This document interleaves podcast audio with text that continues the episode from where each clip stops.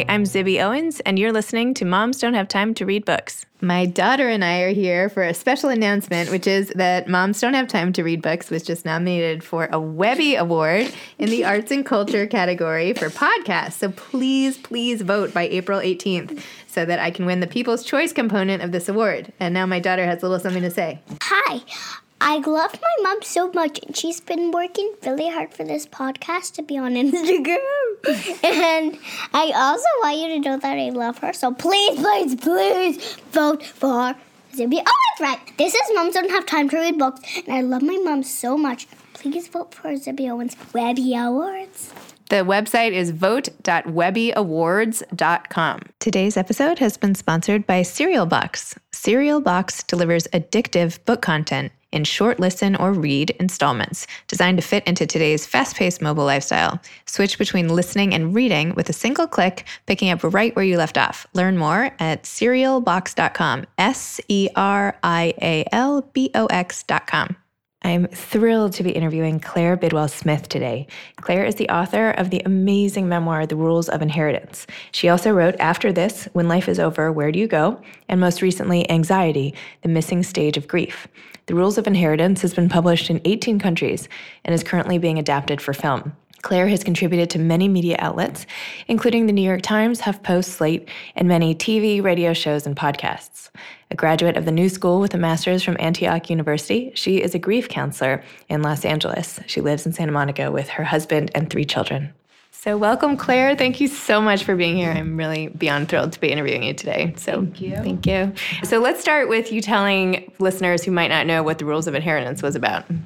And we're sharing this microphone, so for any delays, I'm passing this back and forth for technical issues. So, anyway. I also need to mention that I have my three month old baby here. So, if we hear him, it will just add to the fun. Rules of Inheritance is my first book. It's a memoir about losing both of my parents to cancer. They both got cancer at the same time when I was 14. And I'm an only child. So, it was really challenging to kind of go through all of that and feel really alone and set apart from my peers. My mom died when I was 18, and my father died when I was 25. And I didn't know anybody who was going through anything like that. You know, most of my friends were living normal lives, going off to college, kind of on the usual trajectory that we're supposed to go on. And mine was really skewed. And my mother's death was really hard. She was my world. I loved her. We were incredibly close. And she and my father had very different deaths. She really struggled to face hers and to come to terms with the fact that she was dying. And she kind of tried up until the end to go through various things. And so when she died, it just completely floored me. I didn't see it coming. My father died seven years later when I was 25, and his death was really different. He kind of really embraced it and really helped me to embrace it. And so it was just a different experience completely. But throughout both of them, I was always writing. I've been a writer since I was a kid. It's as an only child, I think it was kind of this internal thing I did. I read all the time. My parents were older and I just kind of got dragged around on a lot of trips and they were always having parties with grown-ups. Yeah, that's my baby.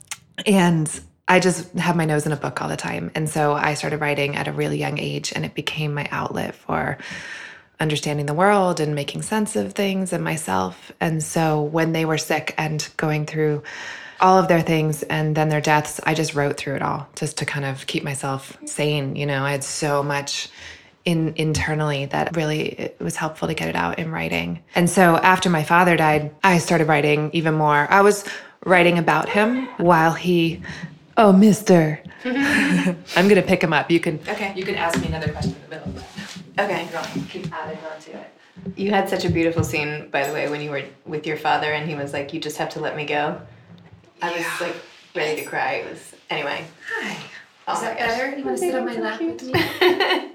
Here. here's your Here, I'm gonna read. I'm gonna read a scene while you while you deal with your baby, and we can uh, we can come back to it. There were so many things I wanted to quote from your book, but I want to start with this whole thing about grief because I feel like you're this brilliant writer about grief and now you've dedicated your whole life to helping others get through it. After three years without your mom, you wrote, In three years, my grief has grown to enormous proportions. Where in the very beginning I often felt nothing at all, grief is now a giant sad whale that I drag along with me wherever I go. It topples buildings and overturns cars. It leaves long furrowed trenches in its wake. My grief fills rooms. It takes up space and it sucks out the air. It leaves no room for anyone else. Grief asks like a jealous friend, reminding me that no one else will ever love me as much as it does. Grief is a force, and I am swept up in it. And then later, after your father passes away, you write If grief was once like a whale or like a knife, it became a vast nothing, expanding outward from the very core of who I am. Mm. All so beautiful. So, just the whole book was like gut wrenching and beautiful and addictive and amazing. Tell me how you feel your grief, you almost like chart the waters of where it goes and sort of its shape shifting over time. Can you tell me a little more about that and how you were so aware of your relationship with the grief as you went through it? Mm-hmm. I wasn't always aware of it. When I wrote that book, I was very aware of it. And at the time that I wrote the book, I was 30 and I was newly married and had just had my first daughter. And I was working in hospice as a grief counselor. And um, when I started working in hospice, I began to see grief in a much more three dimensional way. I'd always known my own grief, but when I really started to see so many other people who were grieving, it was a different experience and I, I really began to understand it and understand my own journey and process through that lens too. So it was really helpful in that regard. And there was a lot of my journey in grief that I didn't recognize at the time as grief. You know, it was just confusing. I just thought I was angry or there was something wrong with me or I just tried to ignore it. And then as I moved through it and then later working in hospice and then really diving into the grief world, I saw all of my journey for what it was. And so when I sat down to write this book, it's organized around the five stages of grief so denial, bargaining, depression, anger, acceptance. And I divided the whole book up into that. And I what I did was I sat down and I I I wrote those five stages down and then I wrote down three times I had been in each of them. Mm-hmm. So three times I'd been in denial, three times I'd been angry, like throughout my journey.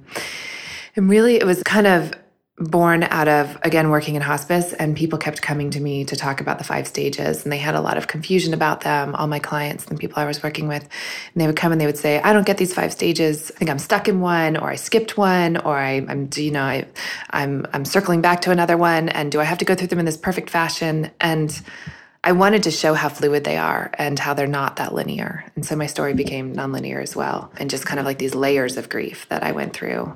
And, and you mentioned you mentioned in um, in your anxiety book, Anxiety: The Missing Stage of Grief, you mentioned how the the stages were originally for people who were dying, not the people coping with loss, and how there's like a lot of confusion about that, and yeah, and how anxiety is also should be a part of that, but unfortunately is is not, and so people often miss it in a way.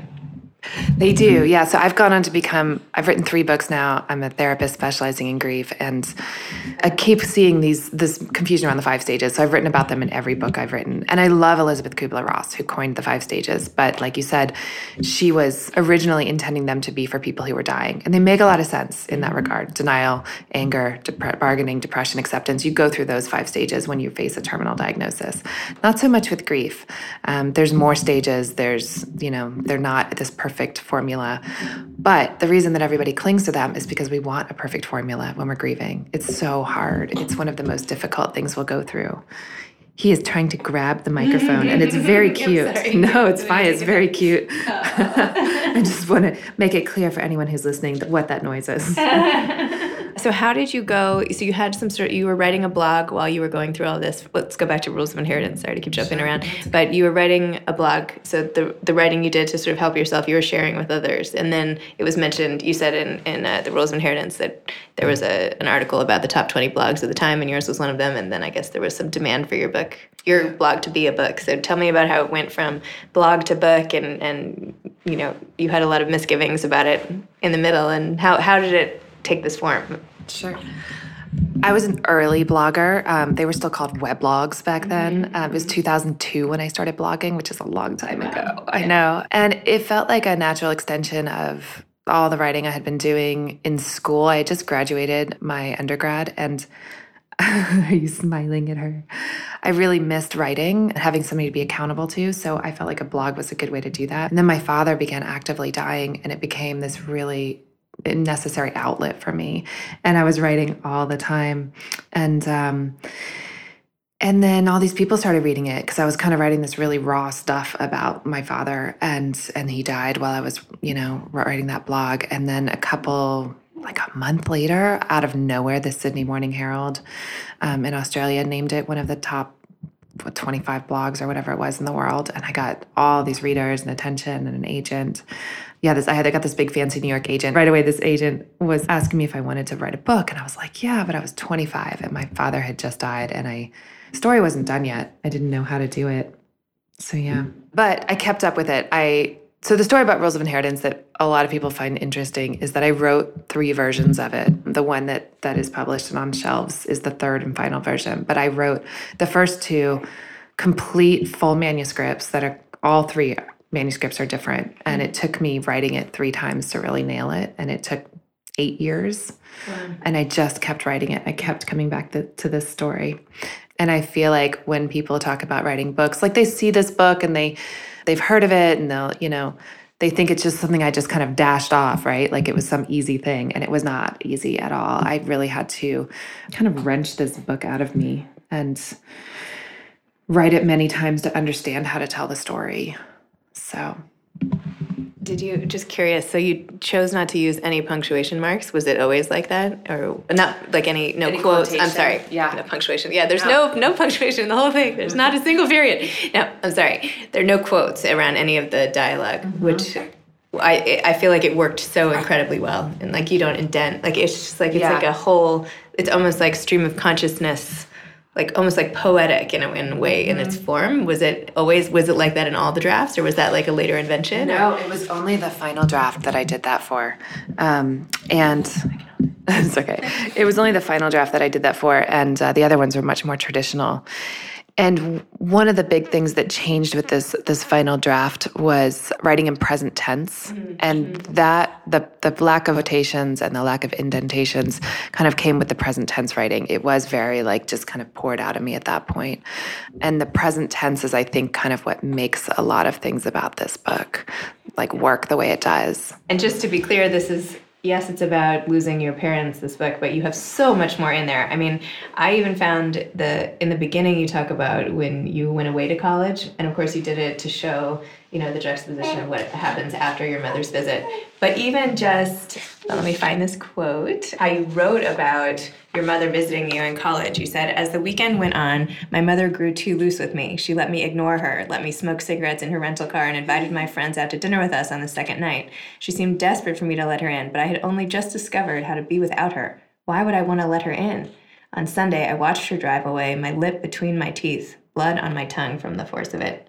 And that was just like, I felt like it clarified for me, like, why was I rude to my mom all of college? You know, you have this way of sort of getting into each moment in life, not just the loss, mm-hmm. but figuring out, like, you know, why it's so complicated, right? Especially mother daughter relationships and separation anxiety and the whole thing. And I don't know, I felt like that passage, I was like starring it and like turning down the page. I was like, yes, that's it. Like, you finally learn to be independent and so you're reluctant to it's like it mm-hmm. feels so tenuous that you can keep it that way oh yeah so anyway just it's still brutal to look back on sometimes you know and especially being a mom now i have a almost 10 year old and she she has these moments where she just pushes me away and she's mm-hmm. so you know i hate you mom because i because i won't let her wear sweatpants to school right. and i flash back on all that time with my own mom but you know i think i wasn't aware of being like that in the moment. It was only later. But it was it came so fast when she died. The moment she died, all of a sudden our relationship was finite, you know, it was over. All these things, the the ways I could have repaired that or apologized for it or come through in a different way later on, it, all of that was lost and gone. Mm-hmm. And I couldn't help but review our relationship and all those moments like that. They just they ate me up for a long time and writing about them helped me to release them and to kind of forgive myself as well in your other your third book anxiety i feel you give such you give advice to people like write a letter or how to address the guilt that you mm-hmm. feel because there's also obviously a lot of guilt for what isn't said or mm-hmm. how you handled it and i feel like in rules of inheritance you were like i wanted to give you a hug you were like beating yourself up so much i could like on that drive down and you're oh my gosh that passage it was like insane it was I read it out loud to my husband. I was yeah. like, listen to this. Oh my gosh. Aww. Yeah, it's one of the things I see in grieving people more than almost anything is I haven't really come across anyone who hasn't walked away from a loss without some something they feel guilty about, something they wish they could go back and change or do differently. And those things can really eat us up. And even though that relationship, you know, is over in many ways and we can't actually go back and change things, we can still kind of work through it in, internally. Yeah. Yeah, that's true.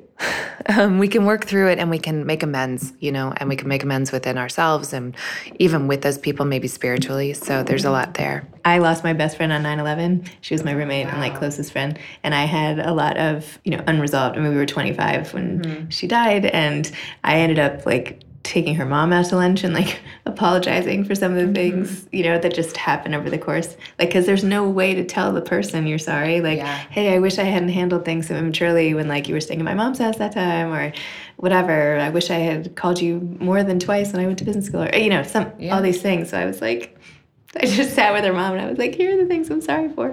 Yeah, and that's beautiful. And we have to we have to be able to do that. You know, we have to otherwise those things kind of live inside of us and they fester and yeah, we have to let them out. It was great, your advice. It was like getting through the, the memoir and then you have like this companion and I haven't I didn't read your other book yet, but the companion to like getting through. I don't know, it was just so great. You also do a really beautiful job of talking about what happens when you're in a really unhealthy relationship, mm-hmm. which could be its own book. Honestly, it was so good.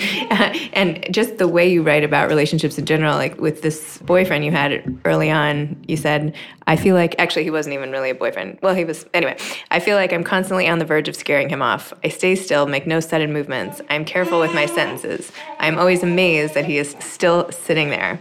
I felt like that was such a perfect way of that insecurity you feel around some people you're with that like you can't you're almost like you're gonna jinx it if you say the wrong thing and like you know you had like idolized this guy the motorcycle and the whole thing and you know mm-hmm. I don't know and then later on when you have get into this sort of not abusive but just very unhealthy situation and the way you write about that and finally your ability to break through it. I mean, I feel like that is in, in, its own an inspirational book. I mean, I was also wondering as I read it, like, did he ever read it? Like, was that his real name? Did he read it? What happened after?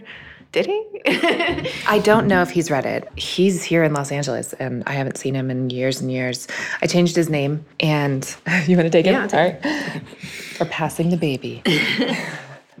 I changed his name and some of his identifying characteristics. I mean, nothing that would that changed the story at all, but just to keep him like from suing me, which is you know something that you kind of go through after you write the book.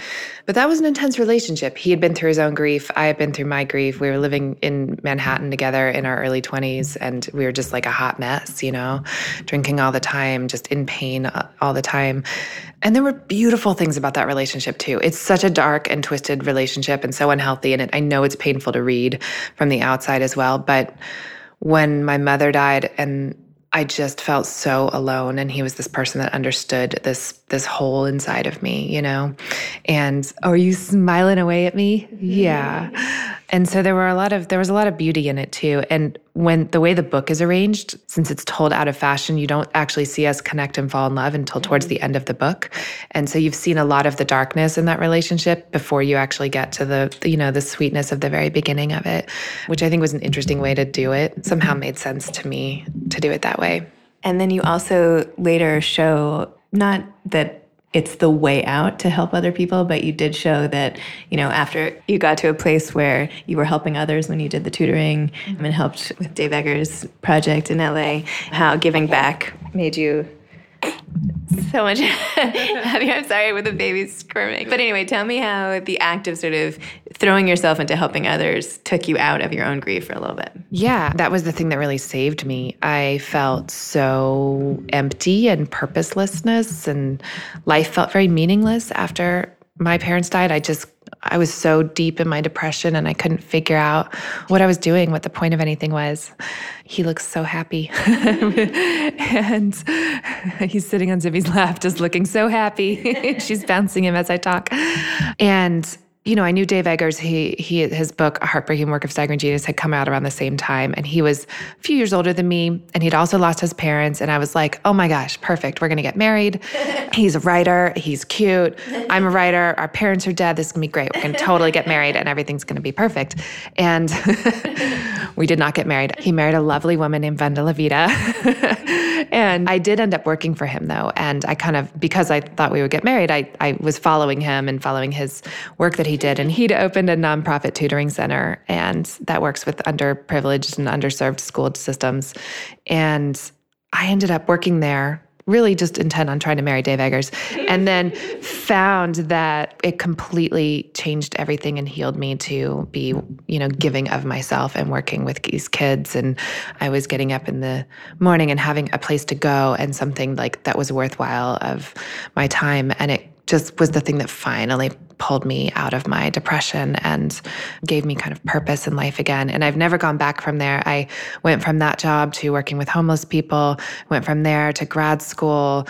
Out of grad school, I worked in a lot of like underserved mental health clinics. And then I'm in private practice now. And yeah, buddy. And so it's always now it's become just like a huge part of my life to be of service in some way all the time. So the Rules of Inheritance is maybe going to be a film, or is it? So Jennifer Lawrence picked it up right away, even before it had even come out on the shelves, and she read it and she loved it.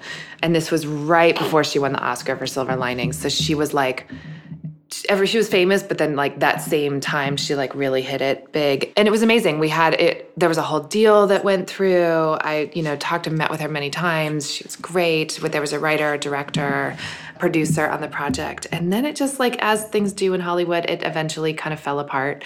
She got really busy the screenplay had trouble and it just kind of all fell apart. And it was fine. I was never quite sure about like the whole movie aspect of it. It's still kind of circulating. Emma roberts was more recently interested in it. I've been trying to adapt the screenplay myself at the mm. urging of my film agent, and I'm not a screenwriter. And this book is really hard to adapt. Mm-hmm. It's a tough one to put together in a screenplay.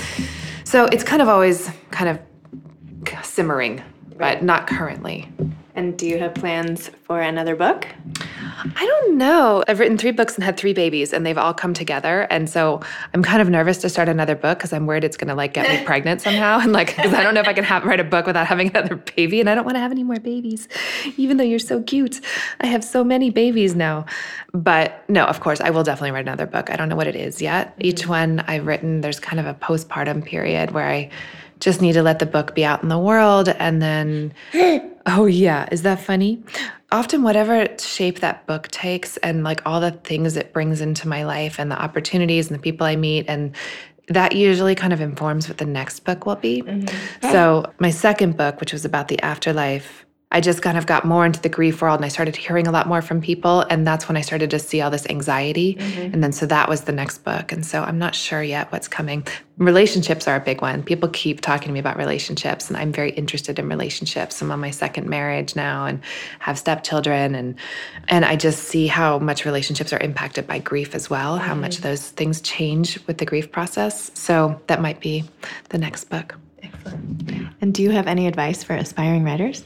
Oh my gosh, just to write all the time, but to not overthink it. I think that's one of the things people sit down and they want to write a perfect first sentence, a perfect first paragraph, the perfect book. Mm-hmm. And it's never that way. I mean, I threw away two entire books that I wrote before I could get to this one, but I'm grateful to them. I couldn't have written this version without having written all the bad versions, right? So we have to be patient and just diligent and keep writing, writing and writing and writing.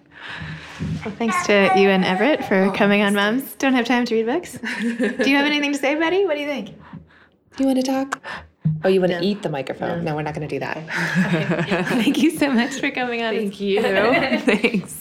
Today's episode was sponsored by Serial Box, S E R I A L B O X.com, serialbox.com, delivering addictive book content in short listen or read installments. Thanks to Ryan and Steve at Texture Sound for the audio editing and mixing. Thanks for listening to Moms Don't Have Time to Read Books.